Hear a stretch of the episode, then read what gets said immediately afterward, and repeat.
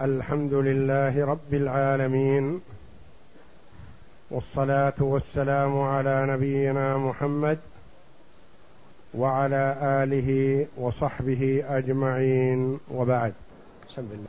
بسم الله الرحمن الرحيم. قال المؤلف رحمه الله تعالى فصل وما لا تختلف أجزاؤه كصبر الطعام وزق الزيت يكتفى برؤية بعضه لأنها تزيل الجهالة لتساوي أجزائه ولأنه تتعذر رؤية جميعه فاكتفي ببعضه كأساسات الحيطان وما تشق رؤيته كالذي مأكوله في جوفه يكتفى برؤية ظاهره لذلك وكذلك أساسات الحيطان وطي الآبار وشبههما.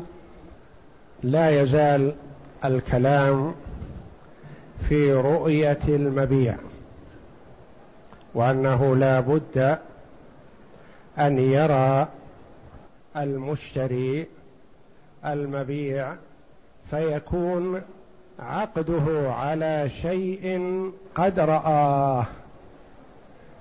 قال وما لا تختلف أجزاؤه كصبر الطعام وزق الزيت. أشياء لا يمكن أن يراها المشتري كاملة وإنما يرى بعضها. فمثلا صبرة الطعام صبرة كومة. ما يراها كلها كل واحدة كل حبة من حباتها. وإنما يرى ظاهرها. ومثلا زق الزيت يعني الإناء الذي فيه الزيت قربة الزيت مثلا أو قربة العسل أو قربة السمن أو غير ذلك من المائعات مثلا في قربة وفي إناء مغلق مثلا. يفتحه وينظر شيء قليل منه بقدر الفنجال مثلا. هذا يكفي لأن داخله لا يختلف عن هذا لأنها كلها متساوية. ما يقال إنك اشتريت هذا الزيت وما رأيت إلا قليلا منه والباقي مجهول. نقول ليس مجهول لأن هذا المائع مستوي ما يختلف بعضه عن بعض. قال يكتفى برؤية بعضه لأنه يزيل الجهالة. إذا فتحت قربة العسل أو قربة الزيت أو قربة السمن أو غير ذلك من المائعات واطلعت عليه في من فم القربة مثلا كفى لأن باقيه مثله ما يختلف لأنها تزيل الجهالة ولتساوي أجزائه فأجزاؤه متساوية أعلاه وأسفله ما يختلف.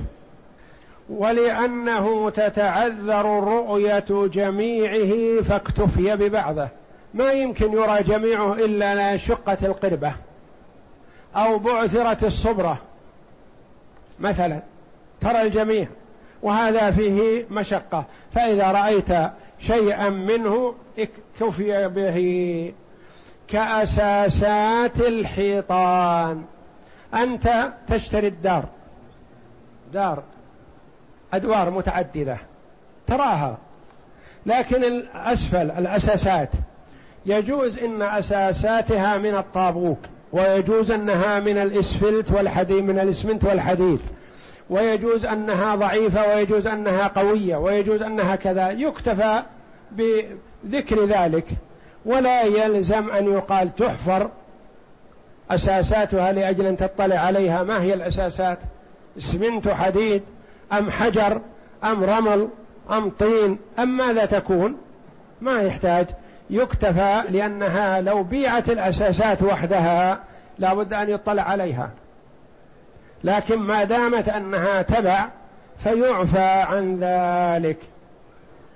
وما تشق رؤيته كالذي مأكوله في جوفه يكتفى برؤية ظاهره لذلك. مثلا الحبحب والبطيخ وغيره من الأشياء والتفاح والبرتقال مثلا مأكوله في جوفه. ترى التفاحة حمراء جميلة حسنة فإذا فتحتها وجدت فيها خراب. ما نقول عند الشراء لازم أن تطلع على ما في داخلها. مثلا الحبحب لازم أن تشقها وتنظر ما في داخلها. هذا في مشقة وإفساد لها. فيكتفى برؤيتها ظاهرة لكن سيأتينا أنه إذا وجدت خاربة تعاد على صاحبها. يعني يصح الكلام في صحة البيع من عدمه. نقول أنت اشتريت الحبحب مثلا كوم مثلا بمائتي ريال ثلاثمائة ريال مثلا تراها حسنة لكن في جوفها ما تدري. نقول البيع غير صحيح لأنك لم تطلع على ما في جوفها لا البيع صحيح لأنه يعذر في هذا. ولا يتيسر الاطلاع على ما في جوفها إلا عند فتحها وإذا فتحت لا بد أن تؤكل ولا تخرب. وكذلك أساسات الحيطان وطي الآبار. البئر مثلا مطوية ومشبعة بالطين أو مشبعة بالإسمنت. ما تحت الطين أو ما تحت الإسمنت ما هو؟ ما تدري.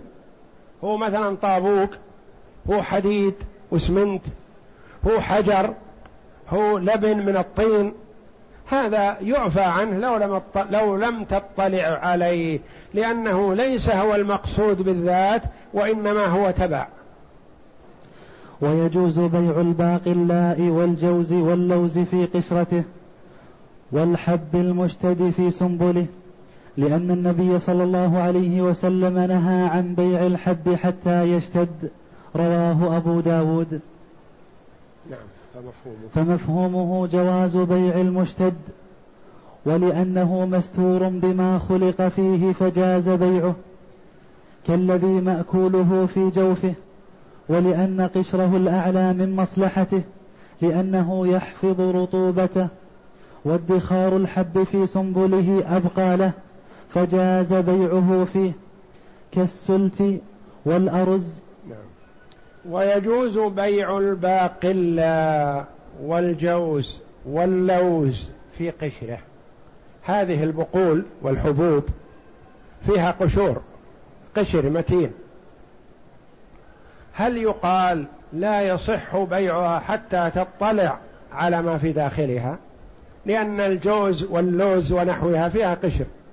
وما تحت القشر أحيانا يكون حبات جيدة حسنة وأحيانا يكون حبات ضامرة لا خير فيها. فيقال لا يجوز بيعها حتى تطلع على ما في جوفها؟ نقول لا. لأن الاطلاع على جوفها يسبب فسادها. فيعفى عن هذا ويقال يجوز بيعها ولم لم يطلع على ما في جوفها. وكذلك الحب المشتد في سنبله يعني السنبل. رأيته سنبل واشتريته لتتولى أنت مثلا العناية به وتهيئته. هل يجوز بيعه وما في جوفه خفي؟ أم يقال لا بد أن يخرج ما في السنبل ويرى؟ نقول يجوز بيعها في سنبلها واللوز والجوز في قشره لأن هذه الأشياء بقاؤها في سنبلها وقشرها حفظ لها. ثم عاد إذا اطلع عليها بعد ذلك ووجدها معيبة فالعيب يرد أو يؤخذ أرشه. لكن الكلام الآن في صحة البيع من عدم صحته. نقول البيع صحيح وإن لم يطلع على ما فيه ولا يلزم أن يزال القشر لأن القشر هذا والسنبل في حفظ للثمرة. ودليل الجواز أن النبي صلى الله عليه وسلم نهى عن بيع الحب حتى يشتد. وجه الدلالة أن النبي صلى الله عليه وسلم نهى عن بيع الحب حتى يشتد. هذا منطوقه. مفهومه أنه إذا اشتد جاز بيعه. فمعناه أن النبي صلى الله عليه وسلم أجاز بيعه عند اشتداده ولم يأمر باستخراج ما فيه والنظر إليه. فهذا الحديث له مفهوم وله منطوق. مفهومه أنه إذا اشتد الحب جاز بيعه. ومنطوقه أنه قبل اشتداده لا يجوز بيعه. نعم. وما لا تشق رؤية رؤية جميعه يشترط رؤية جميعه على ما أسلفناه ما لا يشق رؤية جميعه يشترط. الشيء الذي يمكن أن يرى كله يشترط أن يراه. ما يقال مثلا هذه صبرة من الطعام في غرفة يفتح له فتحة من الدريشة مثلا ويقول انظر هذه الصبرة كومة من الطعام في هذه الغرفة انظرها من الفتحة الصغيرة مثلا. والشره نقول ما يجوز هذا؟ لأنه ممكن أن يطلع على الصبرة بكاملها. فيجوز أنه وضع مقابل هذه الفتحة نوعا جيدا. والباقي ردي. فلا بد أن يقف عليها كلها. فكل ما يمكن رؤيته لا بد أن يرى كله. مثلا ثوب في غلاف ويفتح فتحة صغيرة من الغلاف ويقول انظره. نقول لا يجوز بيعه بهذا النظر لأنه يجوز أنه وزن هذه الفتحة يكون الشيء حسن أو يكون أبيض أو يكون مثلا فيه ما يرغب في شرائه فإذا فتح الكرتون أو العلبة كاملة وجده يختلف. نقول هذا لا بد من النظر إليه كله حتى لا يكون هناك اختلاف. نعم. فصل. إذا قال بعتك هذه الصبرة صح. وإن لم يعرف قدرها لأن ابن عمر قال كنا نبتاع الطعام من الركبان جزافا على عهد رسول الله صلى الله عليه وسلم متفق عليه. ولأن انتهى موضوع اشتراط الرؤية. الآن في تحديد المبيع. فرق بين أن يقول أبيعك هذه الصفرة الصبرة بكذا أو يقول أبيعك منها الصاع بكذا. إذا قال أبيعك الصبرة بكذا هذا صحيح لأنه يرى الصبرة هذه كاملة ويشاهدها وإن لم يعلم مقدارها بالكيل أو الوزن لأنه يرى بعينه. إذا قال أبيعك الصبرة الصاع بكذا نقول لا هذا غير صحيح لأنه لا يدرى ماذا يأخذ من من من الأصواع. يأخذ واحد أو يأخذ ألف أو يأخذ مئة. فلا بد أن يحدد المبيع. من أجل أن يعرف فلا جهالة ولا غرض بخلاف ما إذا جاءه وقال كأنه يوريه بأنه سيأخذ مئة صاع مثلا. بكم الصاع؟ قال بريال. ما دام تريد مئة. قال عطنا ثلاثة آصع بثلاثة أريل. يقول لها نقول هذا أصل الاتفاق ما يصح. لأنه لا بد أن يعرف البائع والمشتري مقدار ما سيأخذه. فإذا قال بعتك هذه الصبرة صح وإن لم يعرف قدرها لأنه يراها بعينه. كم صاع ما ندري. لا جهالة أنت تراها. ما في جهالة ولا في غرر. هذه الصبرة مثلا بمائة ريال. تناسبك خذها أو اتركها.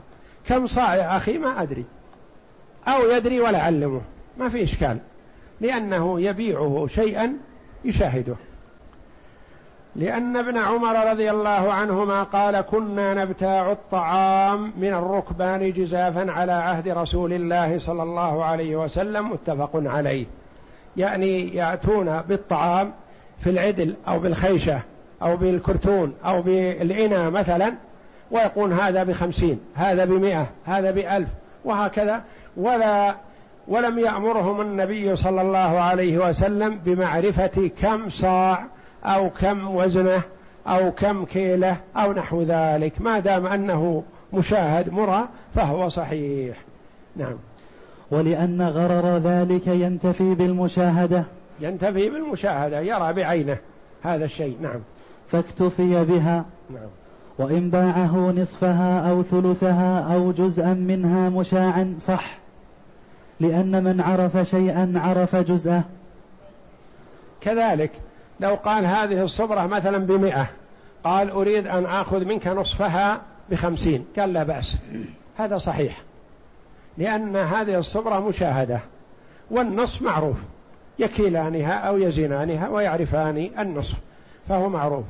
نعم. وإن قال بعتكها كل قفيز بدرهم صح. وإن باع قال بعتكها يعني كلها. كل قفيز بدرهم صح. قال مثلا هذه بمئة. هذا صحيح. قال هذه أبيعك كل صاع بدرهم. اختر. فاخترت أحدهما صح لأنك إن اشتريتها بمجرد الرؤية كفى. لأنك تشاهدها. ما اشتريتها بالرؤية وإنما اشتريتها بالآصع وأنت تريدها كلها. صح. بخلاف ما مثلنا به سابقا سيأتينا الآن. إذا قال مثلا أبيعك بعضها الصع بكذا. نعم. لأن المبيع معلوم بالمشاهدة. والثمن معلوم لإشارته إلى ما يعلم مبلغه بجهة لا تتعلق بالمتعاقدين. ما ما تتوقف معرفة النصف أو الربع على المتعاقدين وحدهما. يكون في خلاف. معروف. أنت شريت نصف هذه الصبرة كلها أو زنها وخذ نصفها ودع نصفها. هذا يعرفه كل أحد. نعم. وهو كيل الصبرة. فجاز كما لو باعه مرابحة لكل عشرة درهم. كما لو باعه مرابحة. بيع المرابحة يجوز. يقول يا أخي بكم هذه الصبرة؟ قال بألف. قال لا يا أخي كثير. قال كم تعطيني بها مرابحة؟ قال أعطيك بالمئة عشرة ربح. أعطيك بالمئة عشرة وأنا أصدقك. أنت ثقة عندي. قل لي بكم اشتريتها. قال أنا اشتريتها بخمسين. الصدق أنا اشتريتها بخمسين. كم تكون القيمة؟ خمس وخمسين. لأنه سيعطيه بالمئة عشرة وبالخمسين يعطيه خمسة. فبيع المرابحة جائز إذا وثق أحدهما بالآخر. ولو قال بعتك بعتك بعض هذه الصبرة لم يصح لأن البعض مجهول. ولو قال بعتك بعض هذه الصبرة بخمسين ما صح لأن البعض ما يدرى كم هو. هذا يقول زد لي لو قال مثلا أعطني شيئا منها بخمسين أو كذا قال نعم فما يجوز هذا ولا يصح لأنه لا يدرى مقدار هذا البعض هل هو الربع النصف الثلث. نعم. ولو قال بعتك منها كل قفيز بدرهم لم يصح أيضا لأنه ولو قال بعتك منها كل قفيز بدرهم لم يصح أيضا. تقدم لنا قبل قليل لو قال بعتك كل قفيز بدرهم صح. وش الفرق بينهما؟ لو قال بعتكها كل قفيز بدرهم هذا صح. لو قال بعتك منها كل قفيز بدرهم ما صح. نعم. الأولى قال بعتكها يعني كلها. هذه الصبرة هذه اللي تراها أبيعك إياها كل صاع بدرهم.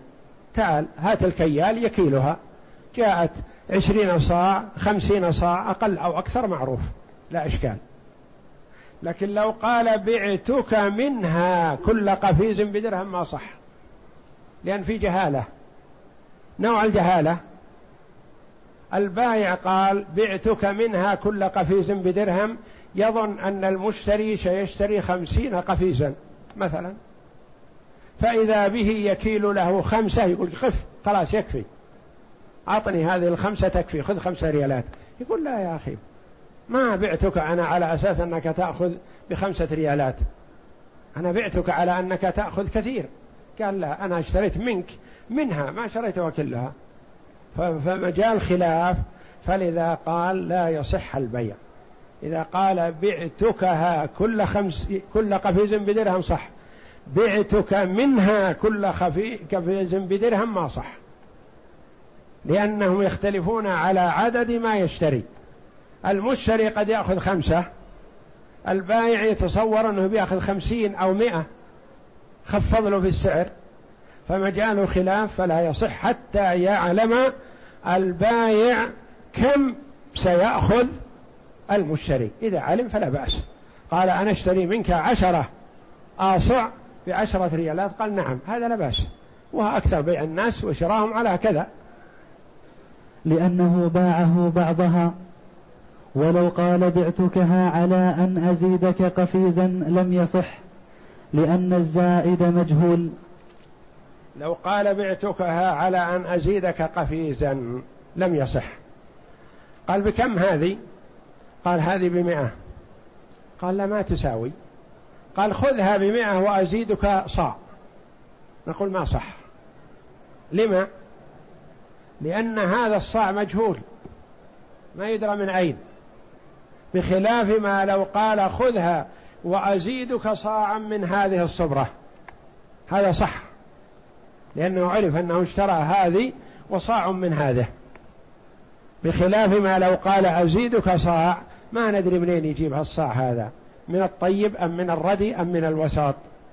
وكل ما أحدث جهالة أو غرر فإنه ممنوع في البيع. نعم. فإن قال على أن أزيدك قفيزا من هذه الأخرى صح. صح لأن هذه الأخرى مشاهدة معلومة. قال خذ هذه بمئة قال لا المئة كثيرة عليها قال خذها بمئة وأزيدك خمسة آصع من هذه قال لا بأس وإذا قال أزيدك خمسة آصع وسكت ما صح لأنها لا يدرى من أين سيحضر خمسة الآصع الثانية. نعم. لأن معناه بعتكها وقفيزا من هذه. وهذا صحيح. نعم. وإن قال على أن أزيدك قفيزا من هذه أو أنقصك قفيزا لم يصح لأنه لا يدري أيزيده أم ينقصه.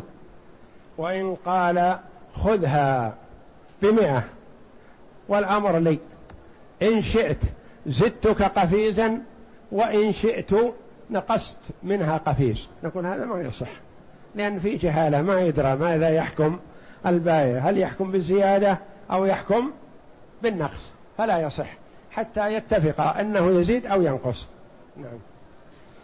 وإن قال بعتكها بعتكها كل قفيز بدرهم على أن أزيدك قفيزا من هذه الأخرى وهما يعلمان قدر قدر قفزانها. قفزانها صح.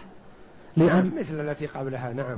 لأنهما إذا علماها عشرة فمعناها بعتكها بعتك كل قفيز وعشرا بدرهم. وعشرا بدرهم. وإن لم يعلما قدرها لم يصح. إذا لم يعلم قدر المبيع فلا يصح أن يقول خذها وأزيدك. إذا كان السعر بالقفيز أو بالصاع أو نحوه. نعم. وإن لم يعلما قدرها لم يصح لجهالة الثمن. نعم. لأنه يصير قفيزا وشيئا لا يعلمان قدره بدرهم. لجهله بكمية قفزانهما. وكذلك إن قال على أن أنقصك قفيزا وإن جعل للقفيز الزائد ثمنا مفردا صح في الحالين. وكذا إن قال على أن أنقصك قفيزا وإن جعل للقفيز الزائد ثمنا منفردا صح. يعني إذا باعه صبرة ويزيده قفيز مثلا بقيمة كذا وحده فلا بأس بهذا لأن المهم أن يكون المبيع معلوما وثمنه معلوما لا جهالة فيه لأن النبي صلى الله عليه وسلم نهى عن بيع الغرر نعم. فصل ويكتفى بالرؤية فيما لا تتساوى أجزاؤه كالأرض والثوب والقطيع من الغنم لما ذكرنا في الصبرة وفيه نحو من مسائلها.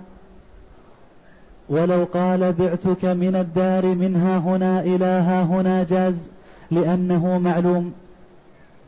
وإن قال عشرة أذرع أبتدئ أبتدئها منها هنا لم يصح لأنه لا يدري إلى أين ينتهي.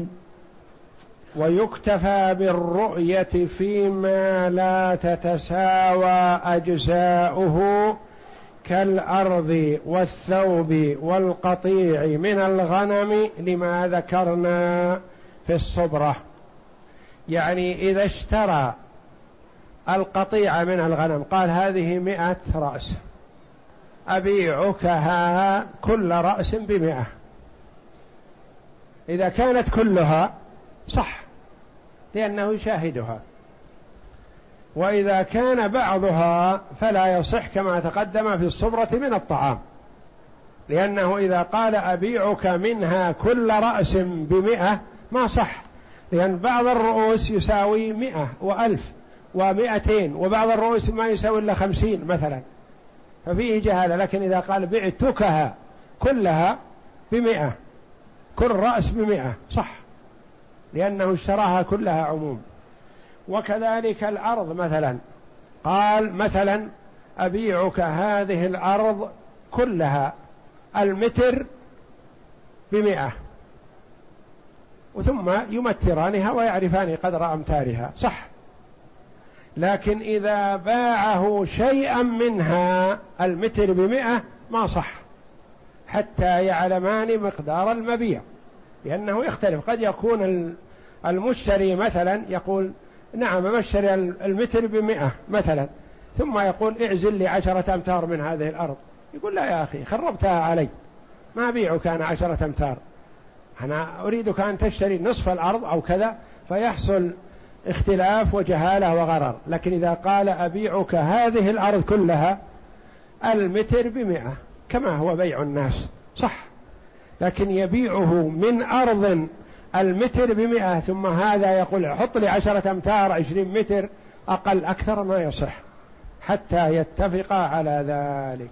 يقول كما لما ذكرنا في الصبرة وهو بمثلها يعني اشتراها كلها كل متر بكذا صحيح اشترى منها كل متر بكذا غير صحيح.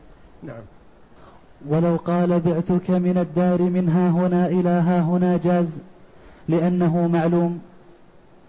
وإن قال عشرة أذرع أبتدئها من هنا لم يصح لأنه لا يدري إلى أين ينتهي. لو قال مثلا بعتك من هذا المرسام إلى هذا المرسام من هذه الأرض بمئة صح لأنه يشاهد من هذا إلى هذا. بخلاف ما لو قال بعتك منها عشرة أمتار أو عشرين مترا ما صح حتى يعلمان الحد الذي ينتهي إليه القدر. ولو قال بعتك نصف داري مما يلي دارك لم يصح نص عليه لذلك. وإن قال بعتك نصف داري مما يلي دارك بكذا ما صح حتى يتفقا على الحد. لأن الدار ما ينضبط نصفها بالتحديد بدون زيادة ولا نقص. وإنما لا بد أن يعلم على الحد. يقول أبيعك من هذا إلى هذا مما يلي دارك صحيح. أبيعك عشرين مترا مما يلي دارك هذا غير صحيح لأنه ما ينضبط وهذا قد يكون في السابق. لكن الآن بمقاييس الحديثة والأمتار فإنه ينضبط وكلما انتفى فيه الغرر والجهالة فالبيع صحيح ما لم يكن التحريم بالشرع. كالربا مثلا الربا تقدم أن قلنا مثلا إن المبيعات تختلف فيه أشياء مبنية على رضا الطرفين. فإذا رضي الطرفان بها صح وهناك أشياء محرمة لحق الله جل وعلا ولو رضي الطرفان. فمثلا الربا محرم ولو رضي به الطرفان فهو محرم. الزنا محرم ولو رضي به الطرفان فهو محرم. فهذا محرم لحق الله جل وعلا. الثمن لا بد أن يعلم ولا تجوز فيه الجهالة. لكن إذا تراضيا الطرفان على شيء ولو أن فيه غليبة على أحدهما أو غبن صح. زاد في الثمن ورضي المشتري. نقول هذا لحقه لكن ما دام أنه رضي بهذا فالأمر سهل لأن التحريم ليس لحق الله جل وعلا. نعم. وإن قال بعتك من هذا الثوب من أوله إلى ها هنا صح لأنه معلوم. وقال القاضي إن كان ينقصه القطع لم يصح لعجزه عن التسليم إلا بضرر.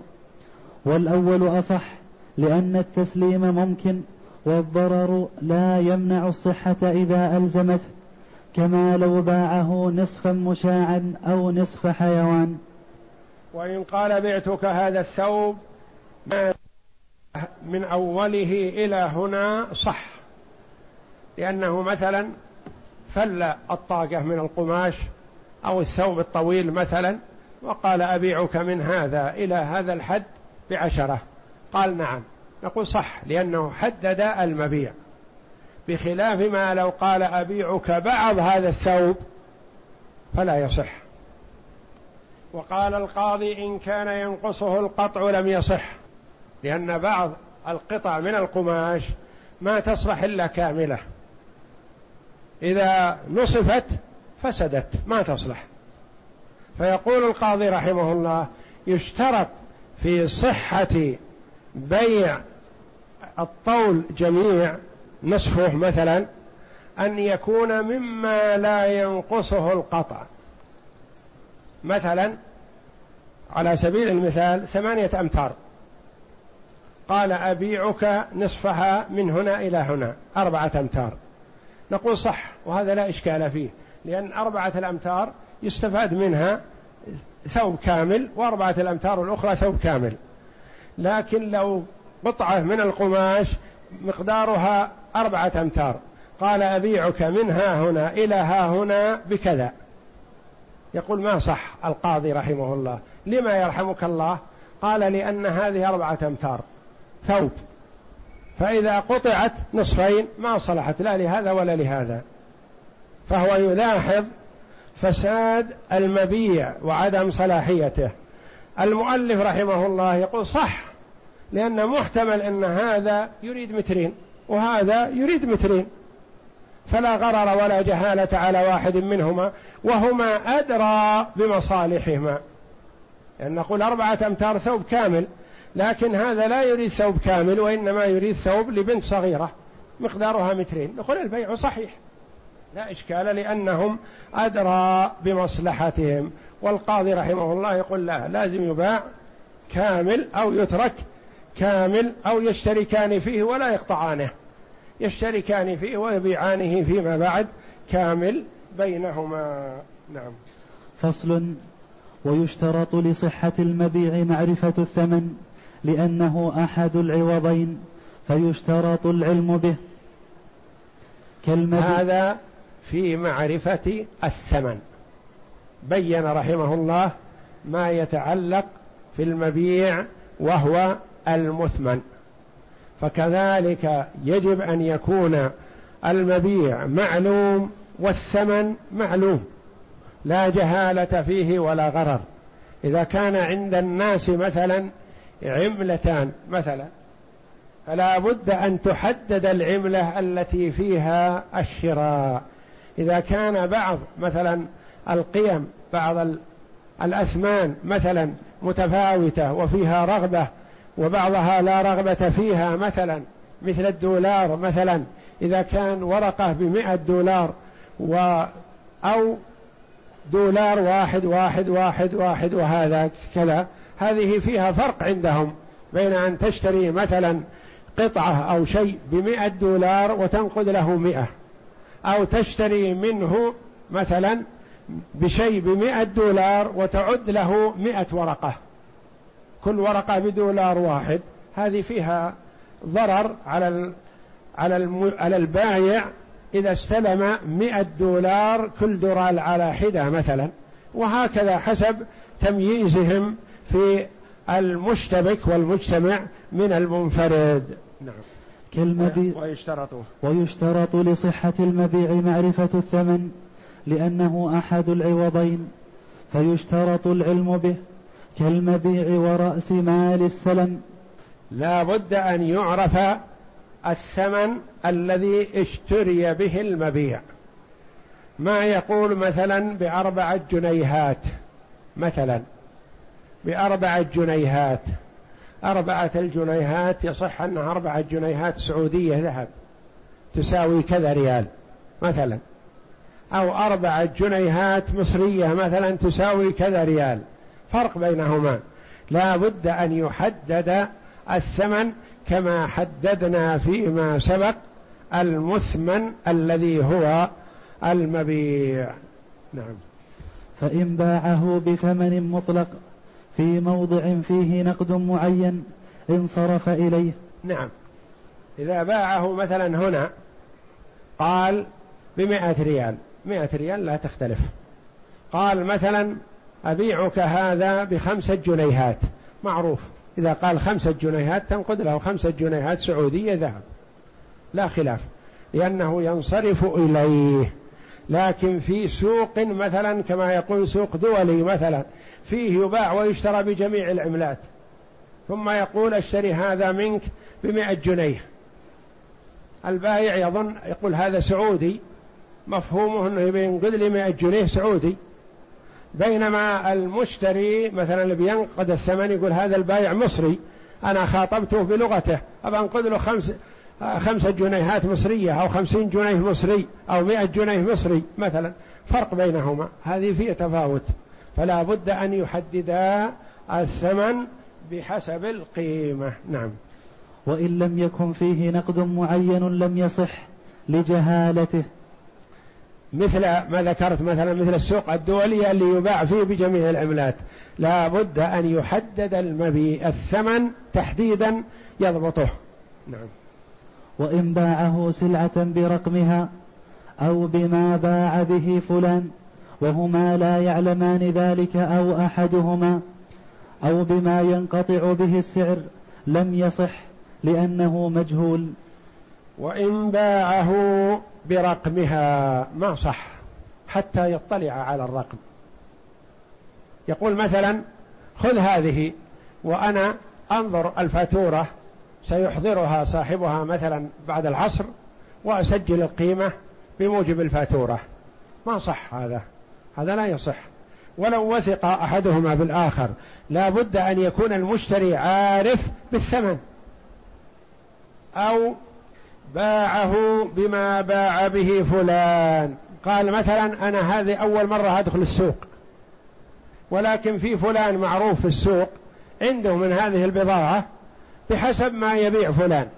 هذا ما يصح حتى يعلم بكم باع فلان أو بما ينقطع به السعر. مثلا قال يا فلان أنا أريد منك هذه يأخذ منه سلعة. يقول أنا ما بعت مثلها. قال طيب إذا بعت إذا فتح السوق مثلا أو آه، درجة البضاعة أو كذا فقيدها علي بمثل ما تبيع. هذا ما يصح لأن في هذا جهالة. بما يثبت به السعر أو بما ينقطع به السعر ونحو ذلك ما صح لأنه مجهول. نعم. وإن قال بعتك بألف درهم ذهبا وفضة لم يصح لأنه لم يبين القدر من واحد منهما. وإن قال بعتك بألف درهم مثلا قال بعتك بألف درهم قال ماذا تعطين؟ قال أعطيك ذهب وأعطيك دراهم فضة. ما يصح. لا بد أن يحدد مقدار الذهب من مقدار الفضة. نعم. وإن باعه بعشرة نقدا أو بخمس عشرة نسيئة أو بعشرة صحاحا أو عشرين مكسرة لم يصح لأن النبي صلى الله عليه وسلم نهى عن بيعتين في بيعة. حديث صحيح. وإن باعه بعشرة نقدا أو بخمس عشرة نسيئة ما صح. إذا تفرق على هذا ما صح البيع. قال مثلا خذ هذه السيارة. إن أحضرت القيمة غدا أو بعد غد أو لمدة أسبوع مثلا فهي بخمسين ألف. وإن أردت أن تؤخر القيمة إلى ستة أشهر أو إلى سنة أو كل شهر تدفع ألف ريال ونحو ذلك فهي بخمسة وخمسين ألف. ما صح. إلا إذا حدد القيمة قبل التفرق صح. يقول بكم هذا العباءة مثلا؟ قال هذه بمئة. قال وإذا كان ما معي فلوس؟ قال إذا لم يكن معك دراهم مثلا وتحب أن نؤجل عليك لمدة شهر حتى تقبض الراتب مثلا فهي بمئة وخمسة مثلا. ما يصح أن يأخذها كذا ويقول إن أتيت بالقيمة بعد ساعة مئة وإلا بعد شهر بمئة وخمسة حتى يتفق. إذا قال أبا أخذها وأجيب لك القيمة الآن بمئة ريال صح. أبا أخذها وأجيب لك القيمة في منتصف الشهر القادم مثلا بمئة وخمسة صح. المهم أن يتفقا على القيمة قبل التفرق. أو بعشرة صحاح وعشرين مكسرة. في بعض العملات مثلا يكون في شيء صافي صحيح سليم من العيوب. ونوع آخر مثلا في شيء. وعلى سبيل المثال مثل الذهب الآن. في ذهب عيار أربعة وعشرين وذهب عيار واحد وعشرين وذهب عيار ثمانية عشر. ثمانية عشر فيه مقدار ستة من أربعة وعشرين قدر الربع نحاس. حديد مخلوط مع هذا الذهب. في واحد وعشرين به ثلاثة من أربعة وعشرين يعني الثمن الثمن حديد. ذهب أعيار أربعة وعشرين كله ذهب خالص مثلا. فإذا قال مثلا أبيعك هذا بخمسة جنيهات عيار أربعة وعشرين. أو بستة جنيهات عيار واحد وعشرين. ما صح. حتى يتفقا على القيمة بنوعها قبل التفرق. أما إذا أخذها مطلقة ثم يكون لأحدهما الخيار يدفع واحد وعشرين أو يدفع أربعة وعشرين ما صح. ومعنى مكسرة يعني فيها عيب. أو مفكوكة. أو مثل ما تقول مثلا في الدولار إذا كان في فرق عندهم كبير. مثلا فرق بين مئة دولار جميع أو مئة دولار كل دولار على حدة. لأن النبي صلى الله عليه وسلم نهى عن بيعتين في بيعة حديث صحيح. يعني يتفرقا على أساس بيعتين. نقد أو مؤجل. هذا ما يصح. لا بد أن يتفقا على شيء معين. مثل السيارة مثلا قلنا إذا بيعك إياها نقدا بخمسين. أو مؤجلة أقساط كل شهر ألف بخمس وخمسين. ثم أخذ السيارة ومشى. نقول لا البيع غير صحيح هذا. ارجع إليه. واتفقا على أحدهما لأنك أخذت بيعة واحدة في بيعتين حاضر ومؤجل. وهو هذا ولأنه لم يعقد على ثمن بعينه. ما عقد على ثمن معين يعني في جهالة. هل هو حاضر أو مؤجل؟ هل هو صحيح أو مكسر؟ هل هو صافي أو في خلط مثلا نعم. أشبه إذا قال بعتك أحد هذين العبدين. مثل ما تقدم في لو قال أشتري منك أحد هذين العبدين. ما صح حتى يعين واحد منهما. لأن قد يكون واحد يساوي خمسين ألف وواحد يساوي مائة ألف. في فرق بينهم. ما يصلح أن يقول آخذ واحد منهم ب بألف أو بخمسين ألف. لا بد أن يعين الواحد. كذلك مؤجل أو حاضر ما يصح حتى يتفقا على أحدهما. ويتخرج أنه يصح بناء على قوله في الإجارة. وقيل وقيل معنى بيعتين في بيعة. أن يقول بعتك هذا بمئة على أن تبيعني دارك بألف. أو على اختلف الفقهاء رحمهم الله في بيعتين في بيعة. هل هي مما تقدم صحيح ومكسر وحاضر ومؤجل ونحو ذلك أو هي أبيعك على أن تبيعني؟ قولان للفقهاء رحمهم الله وكلاهما ممنوع لما فيه من الشرط الذي قد يفسد أحدهما فيلزم منه فساد الآخر. وإنما كل بيعة تكون على حدة. فلو قال مثلا بعتك هذا بمئة على أن تبيعني دارك بألف هذا غير صحيح لأنه اشترط بيعة أخرى في بيعته أو أبيعك على أن تؤجرني مثلا ونحو ذلك نعم. أو على أن تصرفها لي بذهب وأيا ما كان فهو غير صحيح. فهو غير صحيح لما يترتب عليه من الجهالة. قال مثلا بعتك هذه مثلا بمائة ريال على أن تصرفها لي ذهب.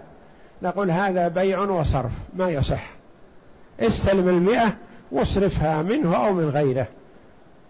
والله أعلم. وصلى الله وسلم وبارك على عبده ورسول نبينا محمد وعلى آله وصحبه أجمعين. وعناية فقهاء الإسلام رحمهم الله في البيع كعنايتهم في الحج والصوم. والزكاة لأن المسلم متعبد بأن يصحح بيعه كما يصحح صلاته وصيامه وزكاته وحجه. فما يجوز للمسلم أن يعتني بصلاته وزكاته وحجه ويتساهل في بيعه وشرائه صحيح أو فاسد؟ لا. وكما تقدم لنا أن عمر رضي الله عنه كان يدخل السوق فيسأل الباعة عن تصرفاتهم. فإذا وجده من لا يحسن التصرف ضربه بالدرة وأخرجه من السوق وقال لا تفسدوا علينا أسواقنا. وقال رحمه رضي الله عنه من لم يحسن البيع والشراء أكل الربا شاء أم أبى. لأن المرء إذا لم يحسن البيع والشراء ويعرف أصول البيع والشراء دخل عليه الربا من حيث لا يشعر. لأنه استحسن هذه المعاملة فأخذ بها وإذا به محرمة. فيجب على المسلم أن يحذر البيع الفاسد كما يحذر أن تفسد صلاته أو صيامه أو حجه لأنه كما ورد إن المرء ليقذف في بطنه اللقمة من الحرام لا يقبل له عمل أربعون يوما. لقمة يقذفها في بطنه من الحرام في بيع أو شراء فاسد. لا يقبل له عمل أو لا يرفع له عمل أربعون يوما. يعني تفسد صلاته باللقمة التي يأكلها من الحرام. وهكذا ينبغي للمسلم أن يعتني بهذا وأن يسأل عما يشكل عليه قبل أن يدخل. بعض الأخوة يعزم على البيع والشراء ثم يأتي في نفسه الوسوسة هل بيعه صحيح أو لا ثم يأتي يسأل. ما يمكنك الآن. ما دام عقدت مع البنك الربوي أو مع مؤسسة الربوية عقدا ربويا ثم جئت تسأل يلزمك العقد الذي اتخذته؟ وربما لا تستطيع التحلل منه وتقع في الربا ويكون بيتك هذا مبني على الربا أو زواجك مبني على الربا أو معاملتك ايا كانت مبنية على الربا والحرام فلا يجوز. فالواجب على المسلم أن يسأل عما يشكل عليه قبل أن يدخل في المعاملة. والله أعلم. وصلى الله وسلم على نبينا محمد وعلى آله وصحبه أجمعين.